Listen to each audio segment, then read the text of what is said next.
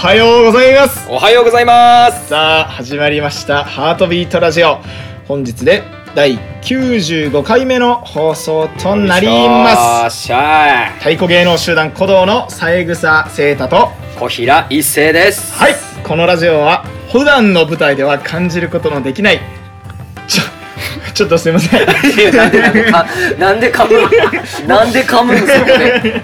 普段の舞台では 感じることのできないメンバーの生の声をお届けしたりリスナーの皆様からの質問やメッセージに答えていくみんなで作っていくラジオとなっております。はい、えー今日はですね、はい。えー先日千秋楽を迎えましたい。有限チームより、はい。えー客演の皆様に登場していただきましたありがとうございます。いやー本当にですね。最高。まさかね登場していただけると思わなかったですよ。いや本当にね。うん、だって客演の皆さんは私たちよりも何個もね先輩ですから。本当にもう。いやまさかこれ撮れることもね急遽決まりまして、うんもうとても嬉しい限りでございます、まあ、あの大先輩を前にこうした雰囲気でラジオを撮るというのは若干のね緊張を伴っているんでなんか変なこと言っちゃわないかなという気持ちでやっておりますけども、まあそれはそれで、えーご愛嬌ということで、はい。行かせていただきたいと思います。あよもう私たちの喋りよりも客演の皆さんに早く登場していただきたいってもらおう、うん本当に。だからねオープニングこの辺にしましてはい。参りますよいきますよ。はい。せーの。ハートビートラジオ。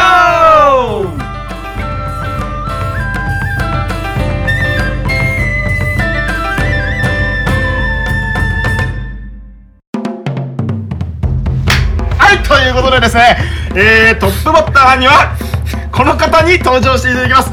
お願いします。はい、えー、ハートビートラジオをお聞きの皆さんお久しぶりでございます草洋介です。いややったー！ありがとういやありがとうございます。もうですねリスナーの皆様にとってはねお帰りなさいと。本当そうですよ。感じだと思いますよ。ありがとうございます。もう感動の最終話をね見ていたリスナーの方もきっと多いのではないでしょうか。2020年の年。末あ年末スペシャルの時かね。はあそうですか。あったあった。もうわざわざ自己紹介をする必要もない。ねこうご本人前に言うのあれなんですけどまあ本当に兄貴です。あありがとうございます。草助さんっていうのは。僕がいやい言うことじゃない。やいやもう本当にね。はい。なんかもう僕が新人の時本当にもう右も左も上上も下も、はい。もう前も後ろも。分かんない状態の時から、もう手ほどきというかここはこうするんだよっていうのをもう引っ張り上げてくださってはい。もうたくさんいらっしゃる中の特にお世話になった先輩で、い、やもう本当に感謝感謝で。草助さんは、えー、と木で言ったら何期になるんですか？研修所のってことですよね。すね。研修所26期になりますので26期。尾身真理子とかは内田絵里とか。あはい。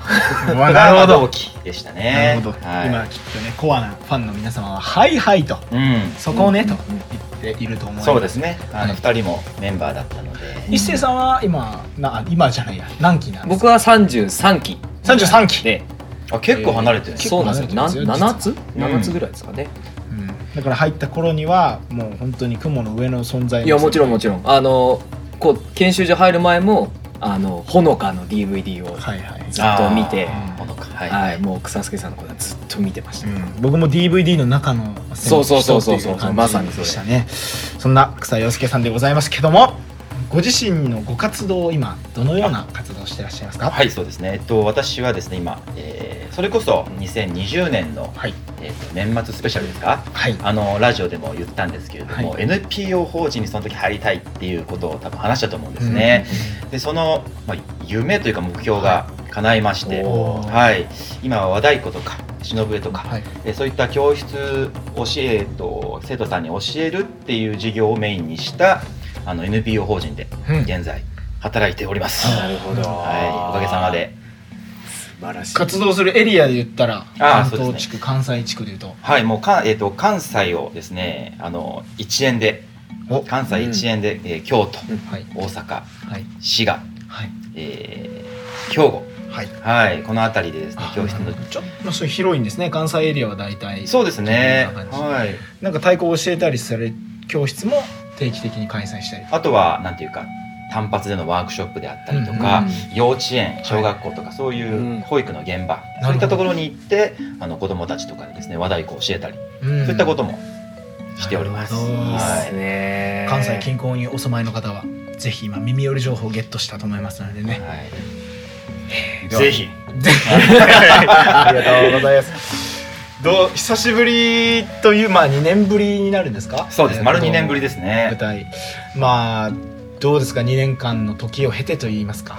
その私がその古道にいた時からずっと感じてたことも。あいきなり真面目な話になっちゃう。いやいやもう全然大丈夫ですふざける前提だったって。まあ楽しくざっくばらに行きたいんですけど。あのやっぱりすごく変化をすごくするグループだなというふうなことを感じていて、はい。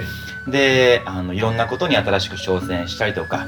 あのどんどんですねその向かっていく方向っていうのも時代に合わせて、うん、あの変変化していく。で本当の大事な根っこのところは、えー、その反面すごく大事に残しているっていうグループだなということはもういる時から感じてたんですけど本当そこは全く変わってない、はい、変化するし続けてるなということをすごく感じて新たな挑戦をしてるんだっていうことも学園の中でいろいろ聞いたりとか、あの一人一人のですねあの演奏者プレイヤーもすごく変わっていていい意味でですね、はい、はい、成長していてありがとうございます、はい、その反面ですね、まあ、本当にここはもうザ古道だなと思ったこともありまして、はい、あの楽屋ってその入り口のところにセッタがこう置いてあるじゃないですか、皆さんが自然と脱いだセッタ、きっちり揃ってるんですね、うん、きっちり揃ってる でそれもう僕ちょっとそれ感動してしまって、はい、あのその場ですぐ写メを撮ったり、えー、嫁さんに話したりもしたんですけど、あありがとうまあ、こういう本当にこう普段から整理整頓であったりとか、はい、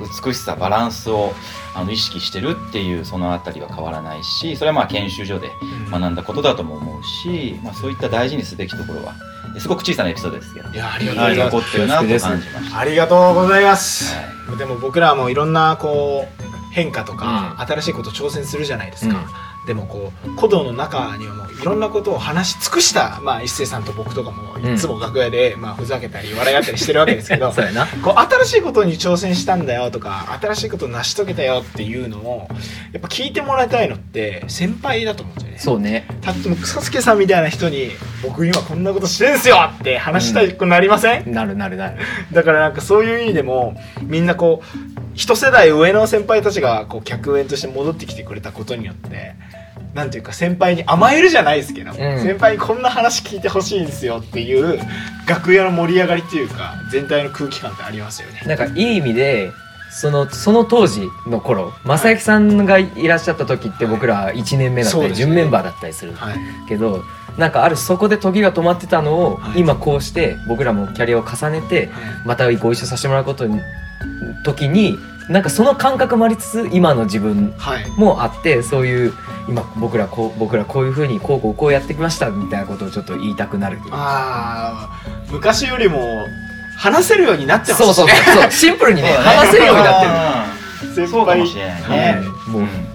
一星さんが若手若手だった頃の、うん、頃から草助さんとはもうそうです。それはそれはのエピソードがあるんじゃないですか、うん、そうですね。いや本当に一世が入ってきた時まあ他にもねあの同期で入ってきた、はい、えー、人もいたし、はい、その一世の上とか下とかもあの、まあ、入ってきてて特になんかあの見ててすごくちゃんと打てるし、うん、鳴り物もできる笛もできる体もしっかり、えー、使えるのになんでこいつこんな自信ないんやろみたいな。それずっと思ってて、はい、これっていうエピソードってありますか？いやもう、はいもう本当にねこういろいろお世話になってそういうそんな中準メンバーの時に準メンバー？準メンバーの時。かれこれ7年前になりますよ。そうねそのまさしく僕がお叱りを受ける。お叱りを受けるもうあの含みがす ダメ出しボロボロだった時、はい。はい、ボロボロだった時にあのその草助さんがリーダーで交流公演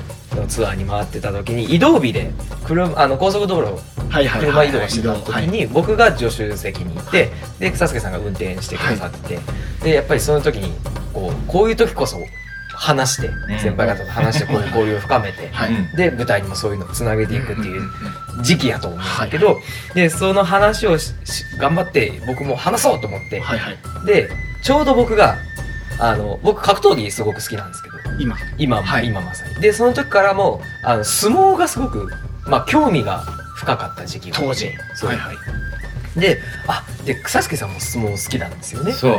あのツアーとか学校公演だと割とね早めにあの宿に戻れる時もあるのでそう、いう時は必ず相撲をつけて、うん、相撲中継見ながらねね。作業してみたいな、っていうのが頭にあったから、あのあそうだ。最近あの話があるなと思って、佐々木さんに最近あのガガ丸っていう力士の方が、はい、あの横綱に大金星を挙げておで当時。そう、はい、であの最後のインタビューで、はい、その母国をのお母さんにこう捧げた勝利だって泣きながらうわ感動のシーン泣きながら言ってもうにもう国民全員が涙したようなエピソードがあってその話をこう佐助さんにしてはい、であそうだよねっていうもうなんかこうそれまでガガムルはこうでこうでああでああでっていう話をこうしてると降りるべきインターチェンジを通り過ぎて高速乗ってたからね。高速乗ってたもんね。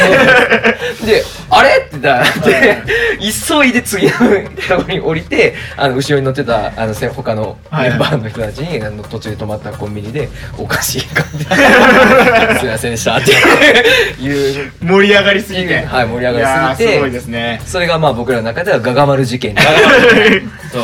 このガガマル事件は、はい、結局俺がまあ私が運転してて、はい、あの助手席に、えまあ、一世が乗ってくれたと、はい、で僕の気持ちからしたらあのまあ、当時やっぱりその、運転手と助手の関係というのは、はいえっと、助手の人がこうナビをしつつ 運転手が寝ないように話を盛り上げると、はいはい、これも大事な役割だったんですよ、ね、だからね。一世がどんな話をするんだろうってちょっと伺ってて。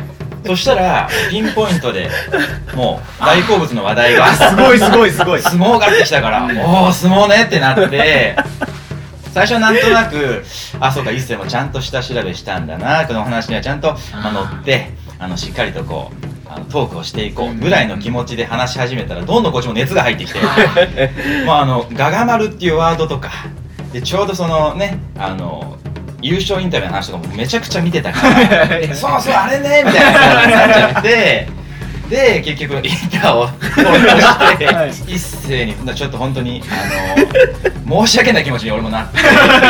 お菓子は俺出したよねお金ね。そうですねはい。お菓子は出して僕はシンプルにシンプルにお叱りを。お叱りを。みんなで二人だよな。おいって言う。そうそう。さっきまであんな盛り上がってたのに その後二人とも。もう譲れないから。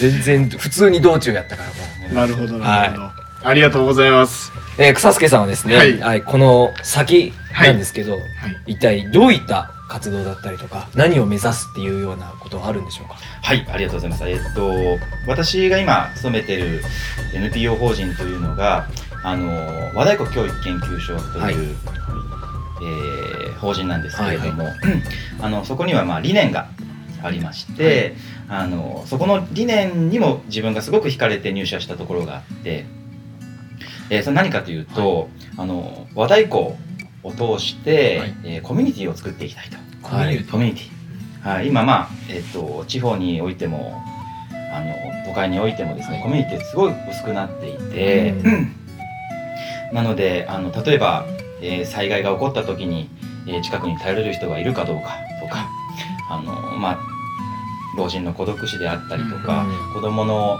あの、まあ、ちょっとぐれちゃったりとか、うん、そういうのってコミュニティがあれば随分解消できるところがあるのに、まあ、そういったことがすごく薄くなっている。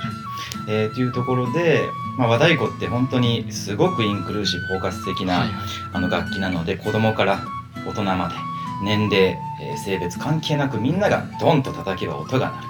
この素晴らしい楽器を通して、えー、教室をしたりとかあの、まあ、演奏活動も含めてやることで、まあ、一つのコミュニティを作っていきたい。これって僕がまあ古道にいた時にすごく好きだったワンハウスっていう言葉にすごくあのシンパシーを感じてそれでまあこの会社に入りたいなと思ったところもあって。なのであの私のこれからとしてはあの、まあ、その和太鼓を通したコミュニティを作っていくっていう、まあ、理想に向けてあの自分のえー、自力をつけていく。そして少しずつ、えー、会社も大きくしていきながら、はい、そういった活動を、えー、しっかりそっちに集中できるような、えー、ことをしていきたいと思ってます。で子供の時にはできなかったような、あのことにもどんどんチャレンジしていきたいなというふうにも思っていますし、えー、そういった意味で日々勉強しながら、はい、あの1ミリでも毎日、えー、自分が成長していけるように、はい、の人にも負けないようなあの変化をですね、はい、自分にも、えー、持てるように頑張っていきたいと思っておりますので、皆さんもし和太鼓やりたいな関西でですねはい、はい、忍べちょっと練習してみたいなと思った時には、はい、和太鼓教育研究所とちょっと検索していただければ、はい、えー、素敵な教室とえ出会うことができるんじゃないかなと思っておりますので、はい、どうぞよろしくお願いいたします。はい、こちら口ですよ。はい、よろしくお願いいたします。さりげなくちょっとアピールをさせていただきました。ありがとうございます。ありがとうございます。改めまして、草洋介さんに登場いただきました。ありがとうございました。ありがとうございました。古道浅草公園命燃やして毎年恒例の浅草公会堂での公演今年は私池永レオ良太郎が演出いたします。詳しい情報は概要欄をチェック。劇場でお待ちしております。はいではここからはですねパーソナリティを一星さんからバトンタッチいたしまして古道からはこの方に来ていただいております。皆さんおはようございます。住吉裕太です。ありがとうございます。古道からはですねここから私と住吉裕太でお送りいたします。そして客演の方2人目にはこの方に登場していただきます。よろしくお願いします。皆さんおはようございます。前田剛です。ええ声ええ声で剛さん来ました。ありがとうございます。えー、剛さんですね。私はあの準ナインの時にですね一つは有限ですね。ああそうか、うん、それこそ有限の時にご一緒させていただいたというだけの、はい、あの非常に離れた先輩でして、い。きなりこうしてラジオでね思いっきりこの「来たよ!」とか言いながらちょっと緊張してるんですけど。まあ今日も一生懸命進めていきたいと思います。はい、えー、ゆうたさんは剛さんとどのぐらいの仲になるんですか？そうですね。どれぐらいの仲もう仲良し極まりない。本当に僕があの準メンバーであの初めてツアーに着く時にすごくもう一緒にあのツアーも回ったしたくさん教えていただきましたし、あの最後はねあの大太鼓の表裏で僕が表打ちで剛さんがいつも裏やってくださってましたね。そのまま屋台林も一緒にやったりとかして、そうですねそれぐらいよく飲みにも行ったりしたし、本当に苦苦楽を共にした。先輩です。剛さんはあの木で言ったら何期になるんですか？木で言ったら24期ですね。24期、はい、ってことはゆうたさん僕が29期だから5個違いですね。じゃあ僕34期なんで5個5個5個すごい大先輩です。今日大変恐縮しております。よろしくお願いいたします。では剛さんのご自身の今のご活動について少し何かはいリスナーのこれを聞いてくださってるハートビートラジオリスナーの皆様に。はい。絶対知ってるけど SNS で。えっとまあ2017年に、はい、えー、まあ、今回有限で客演させていただいてるんですけど、はい、あの僕辞めたのもまあ有限で辞めて。でもなんかなんかご縁をすごい感じてるんですけれども。まあその後は、えーまあ、ソロの太鼓の活動とそれから、まあ、太鼓ワークショップしたりとか、はい、まあ、楽曲提供したりとか、うんまあ、そういう活動をして主にしています。なるほど、はい。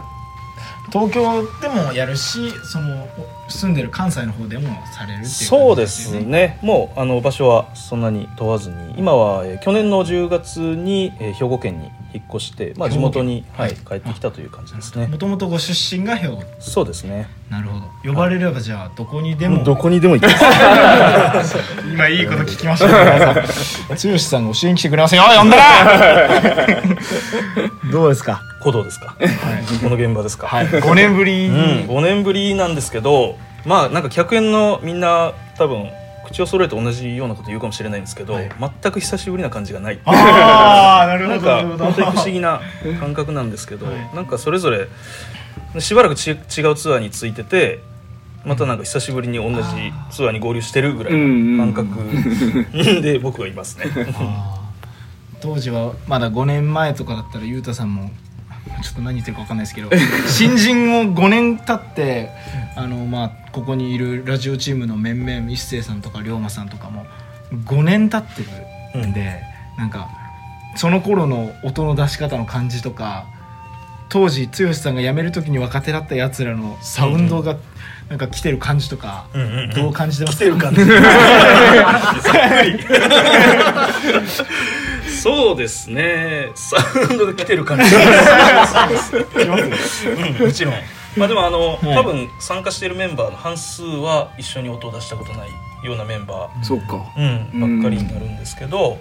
でもなんかやっぱりその今若い人たちの音を聞いてもなんかすごい自分のやっぱりルーツを感じるっていうかやっぱり鼓動のサウンドなんだなっていうふうに今改めて思ってて、まあ、外に出たから感じるところも多分たくさんあると思うんですけど、うん、なんかやっぱり鼓動だなっていう感じがしてますね。ざっくりしてますけど。剛さんはね世界一太鼓うまいからね。僕は本当にもう自分があのついでセットを叩いてたんでもうセットの打ち方はめちゃめちゃ剛さん研究してて、うんうん、このこの有限期間もすごい久々に剛さんの本気セットを あのね24小節しかないんですけど そこのビデオを一生懸命こう見て自分じゃなくてこう剛さんの動きを見ていろいろ話したりもしましたよね。そうねね打ち方もそう僕すごい打ち方も打ち方とかその立ち方とか握り方とかストロークとか全部真似してた時期があって あの伝説のまあ秋頃ですね、本当にとにかく一回剛さんの完コピをしようと言って。でそれでなんかこうなんかいろいろ僕やっぱり手首がねすごくこう抜ける癖があって、うん、それを直すのにすごく苦労したんですけどその時にいつも剛さんがいろいろ教えてくださったりとか、あとはまあフレーズがね、やっぱもう変態すぎる。あれこれ P 入る P 入る。そのあの有限というあの、あの空気の三拍子の24小節の中にそんなフレーズぶち込んでくるんで。ねもうあれ大好きなんですやりたくなっちゃう。や っぱりね歌心がすごいとんでもないとんでもない歌心が。音符がすげえ長いみたいな。手ヌートみたいな。楽譜で書くと全部に手ヌートついてない そういうのがすごい剛さんのなんていうか一番素敵な持ち味でありもうカラーであり、はい、剛さんグルーブであるっていうのはすごく今回改めてまた感じましたね、ありがとうございます。夏久々に子供ら来られて一緒に稽古したじゃないですか、そうだね、はい、あ剛さん乗ってたなって。すげえ嬉しかったです。ありがとうございますだからその2011年の伝説の頃からっていうことですよね。そうだね、だからもう2012年かな。2012年かな。2012年。そうだね、だから裕太さんが本当に若手の時にもう若手も若手研修生。あそうだから稽古の時は研修生だったんだよね。そうですね。いやだから逆に言うと僕はすごい衝撃を受けたんだよね。いや僕その太鼓のセットって、はい、そのそこまで舞台でやってなくて、はい、その前に EC アスセレブレーションで多分七藤のセットやらせてもらったぐらいで、はい、で家電っていう曲でなんかこうセットの曲作りたいっていうんで,、はい、でなんかお稽古に多分研修生呼ぼうみたいになってで裕太たちが来て、はいで やっぱり雄太はめちゃくちゃ叩けたからそのセットをその当時から。練習生の時点で。いやいやいやいやいや。テクニックもすごかったしい。やだから本当に焦った。単純に焦ったその時は。嬉しい。前田 剛も焦らせれて嬉しい。すごいですね。その稽古しましたよいやいやめちゃめちゃ刺激もらってますよ今でもね。ありがとうございます。ありがたいです。いやそんな仲のお二人ですけども。はい。今何時ぐらいだ？あもうほら8分も経っちゃってるんですね。もうあっという間ですけども、うん、ゆうたさんもそうですし客演の方もそうですし古道の先輩も見てて僕が感じるのはやっぱりその一人ずつの個性のあるサウンドが皆さん持たれてるなと思ってて剛さんの音も剛さんのサウンドだなって感じますし、うん、正幸さんもそうですし栄一さんも友弘さんもそうですけど。もう目つぶってても誰が叩いてるのか分かる。確かに、この前あの鼓動の中で音源が共有された時に僕音源聞いただけで誰がどれやってるか全部当てたの。あこれ誰で誰で誰でしょうって言ったら全部当たってたっていう。なんか僕もなんか先輩になっていくにつれて、そうやって自分のサウンドみたいなものを作っていきたいしなんか出せるようになっていきたいんですけど、うんうんうん、なんか剛さんの思う自分のサウンドっていうのって何かあるんですか？自分のサウンド。すっごい難しいですそれ。サウンド縛りサウンドっていう言葉言い過ぎやね。剛さんの音の秘密を知りたかった。どういうつもりで叩いてるのかなとどういうつもりで、はい、うんやっぱりさっき裕太が言ってくれたみたいに、はい、歌うっていうのはすごい意識しててなんかリズムっていうリズムっていうかそのこの、まあ、音符っていうよりかは自分がこういうふうに歌いたいっていうなんか感感情を込めるって言ったらなんかちょっと難しいけど、まあ、やっぱりあの吉和さんとか、はい、そういう先輩方はやっぱり歌え歌えってとにかく言われてたんで、まあ、そういう意味で僕だからそんなに手が早く回るタイプではなかったからだから、まあ、正行さんとかやっぱりすごかったしリズムの手回るから。はい。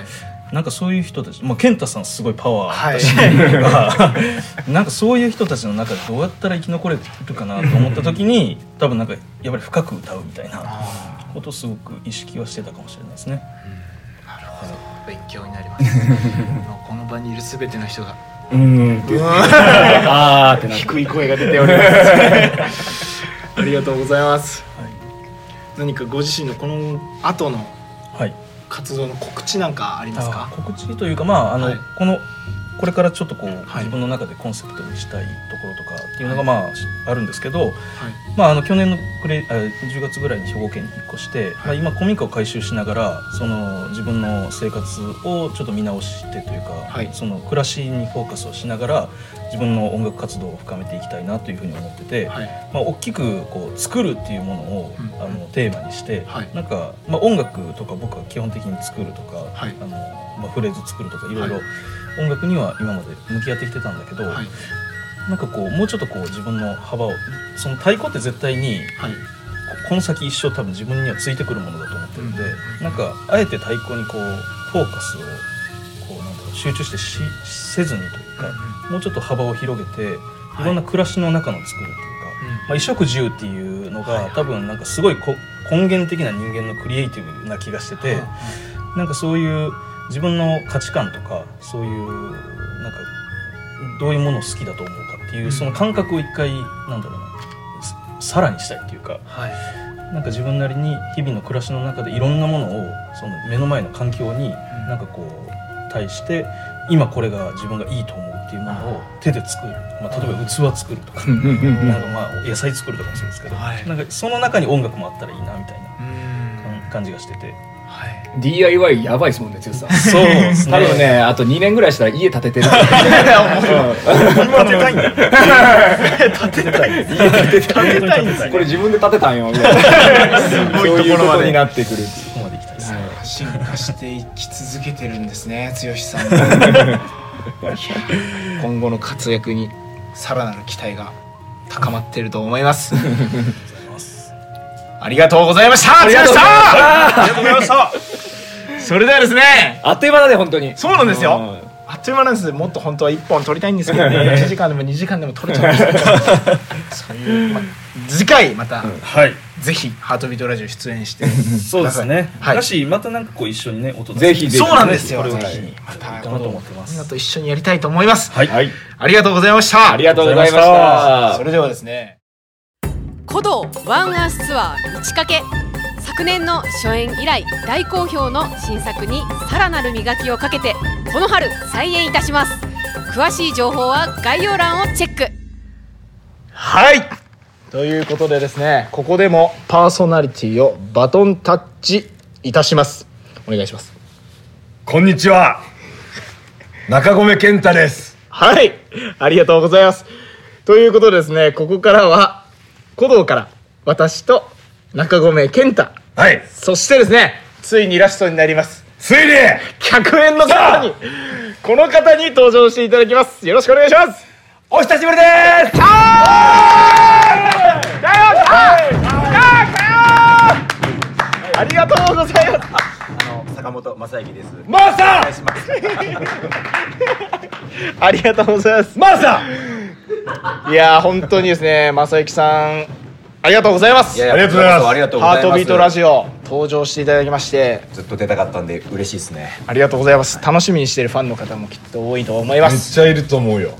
とは言ってもですね僕正幸さんとはあの2017年に正幸さんが対談される年に最後ダダンっていうツアーで行っ回だけツアー一ツアーだけしか一緒になったことないという離れっぷりなんですよ。キャキャリアで言ったら、うん、だからですねちょっと緊張してはいるんですけど今回有限でまたご一緒できてとっても嬉しく思っております。俺も嬉しいです。いやケントさんと正行さんはですねもうずっと一緒にいるじゃないですか。僕が今回パーソナリティに選んだのも、ね、なんとなくこの正行さんとケントさんが一緒にいるイメージがずっとあって、うん、木でいうと一つ正行さんが先輩なので、はい、多分2004年に僕が研修生入ったので、はい、もう18年ぐらいのお付き合いですね。柿の浦の研修所でだから一緒に生活してた？1年。でもその時の僕の記憶全然ない全然ない。どういうもう健太さんのことを覚えてない？まあ見てる通りなんだろうね。地味。そうなんですか？いやでもなんかあの、逆に準メンバーの時に、すげえ声がでかいやつがいるなと思って、それが健太だったんだよ、へえ、でもそんなに研修生の時存在感なかったよね。絡みなかったですよね。そんな感じだったんですか、であの準メンバーで入ってきて、そこからすげえ仲良くなってもうずっと一緒にいる。すげえ夏休みとか海に泳ぎ行ったりとかバーベキューしたりとか。そうですよね。よくやってましたね。ね。もう海が待ちきれなくてね、うん、まあサビとか言いながら、春先に熱くしようって言ったら車の暖房をガンガンにして「あっち!」とか言って海入ったら寒すぎてすぐ帰る台風の時に海に入った時もありましたよね。危ない。いや本当に流されて危な死にかけた。ことがあって。離岸流に乗ってしまって私は。いやすごいですね。そんな仲良しのお二人に今回は登場していただいて最後盛り上げていきたいと思いますけども。正行さんは今現在どんな感じの活動をしてらっしゃるんですか？対談されてから僕はですねあの今普通にあのソロの演奏者として、はい、あの和太鼓叩いてますね。はい、はい、なかなか多分ソロの一人でやってる人ってそう多くはないと思うんですけどなんとか一人でやってます。あと最近はオンラインサロンみたいなものもやってまあ、ネット上でいろいろ太鼓を教えたりもしてますね、オンラインサロンはもうリモートでリモートそうあの、まあ、使ってる媒体はフェイスブックのグループ、はい、みたいなのがあってでそこであのまあ、主に奏でかな奏でとか電子和太鼓の映像を撮って、はい。うん、それをまあ流してみんなに練習してもらうみたいな、うん、なるほどなるほど、じゃあもう太鼓やってる方が前提のオンラインサロンなわけですね。皆さんじゃあ自宅で講義を受けるんですか？そう。まあだから映像だから好きな時間に見えるし。あなるほどなるほど、うん太鼓奏で持ってらっしゃったりするんですかその受講生うん、いろいろ、まあ、持ってなくても一応勉強になるようなことは言うつもりで、うん、でまあ初心者でも経験者でも一応楽しめるようには考えて、うん、うん、一応あの自分がやってる奏でのソロを最初から最後までなんか全部教えきって余すことなく余すことなく伝授して、それは魅力的ですよねいいですね僕も教わってみたいですねちょっと僕もこの前そのオンラインサロンのなんかこうおしゃべりするやつに一緒に参加させてもらって、はい、でちょうどその時に正行チャレンジっていう僕企画して、はい、正行さんの似顔絵を1分以内に描くっていう。1分以内だったんだ、ね、すげえみんな描いてくれて なんかダンサーの方とかあのプロのね、イラストレーターの方とかが書いてくれて、うん、最後最後にうちのあの身内まで書いてくれて。すごいところまで広がってるじゃないですか。めっちゃ盛り上がりましたよね、うん、そうですね。あの今、まあ、有限やってますけども、はい、どうですか？久しぶりに。久しぶりの僕たちみんなでやる舞台は。質問が。第4をまあ棒読んでる感じになっちゃっていやなんか、はい、ねやっぱり久しぶりまあ、昔から健太とか特にずっと一緒にやってたし、はい、やっぱり一緒に音出せるのはね、うん、嬉しいよ、ね、嬉しいですよね、うん、まあでもなんか思ったより違和感がなさすぎてうん、なんか見てる人ももう気づかなかったっていうそれはちょっと悲しい。悲しい。えー、なんかでもソロで活動されると例えば周りが和太鼓だけじゃない編成だったりもすると思うんですよ、例えばピアノとか、例えば歌とかと合わせるってなるとその音質とかもだいぶ鼓動と人と一緒にやると違うんじゃないですか？そうやっぱり鼓動はやっぱり音大きいなっていうのがあってそう今回も練習しすぎてここの親指の今本当だ。指の皮が 向けて。久しぶりじゃないですか。痛いと思って声も声もみんなでかいからもうね今声もガラガラだし、うん、まあやっぱりソロだと他のね楽器と合わせたりする時とかは結構シビアというか、うん、うん、あの楽器のチューニングとかも結構ちゃんと曲に合わせてやったりとか、まあどっちも面白いかな。うん。今回のこの有限っていうところで出させてもらったのがなんかねいいモデルケースになって、はい。うん、もしそうですね、演奏者として呼んでもらえるんであれば、うん、実は呼んでもらえるとまあ、はい、楽しいよね、ありがとうございます。なかなかそういうのは今までできなかった。まあそうですね、この「有限」という作品は玉三郎さんが演出されて、まあ、かなり大勢の人数で関わってるじゃないですか、その玉三郎さんっていう意味で言ったらその健太さんと正行さんはかなり初期の方から、うん、えっとね僕が研修生の時に、多分初めて玉三郎さんと鼓動が「うん、ワースはスペシャル」ってやつかな。あ2000年ぐらいですかね、うん、うんうんうんえが演出の作品で、うん、でまあそこから少し期間が空いてで次がアマテラス。もうアマテラスか。アマテラスか、うん。でもその時代はもう三宅のソロとかやってましたもんね。アマテラスがね。僕が準メンバーの時にちょうどアマテラスの初演を作ってたんですよ、はい、その時はあんまり関わりなかったんですけど、はい、なんかその翌年ぐらいにこう新人が大太鼓を玉三郎さんに見ていただくっていうお仕置きタイムっていうのが、はい、なんかお昼休みとかねあって正行さんも僕も、ふんどし一丁になって、はい、大太鼓を玉三郎さんの前で見せて、はい、いろんなアドバイスいただく時間があって、でその絵が多分洋介さんとか智弘さんとか充、さんとかで正行さんとかいて。優さんもいて、でなんかそのメンバーでなんか一個公演ができるんじゃないかみたいな話に発展してったのが一番最初のダダなんですよ。そうなんですね。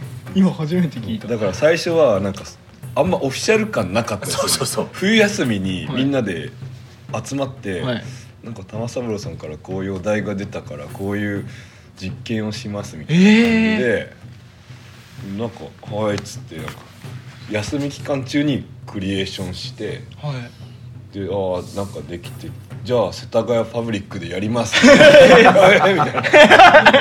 そんなノリだったんですかあれよあれよ。という、へえオフィシャルの活動じゃない感があったと。ない感が稽古場も深浦の、ね、今の稽古場じゃなくて昔使ってた稽古場の方で、あそうそうそう。そうそうなんかやってて。大小とかね。へえ巴とか、そういう。ひっそりとやって。ひっそりと。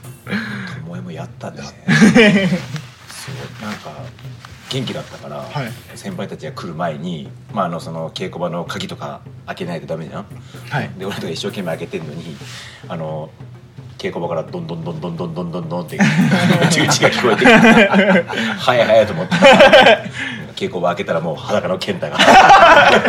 パンツ一丁でやって自由ち打ちながら待ってて、ね、でアップもなく友也やってで早めに行って稽古しようって言ってたのに、はい、全力でやりすぎて一回通してあとは先輩たちが来るの待つ。みたいなすごいノリでやってましたね、うん、勢い。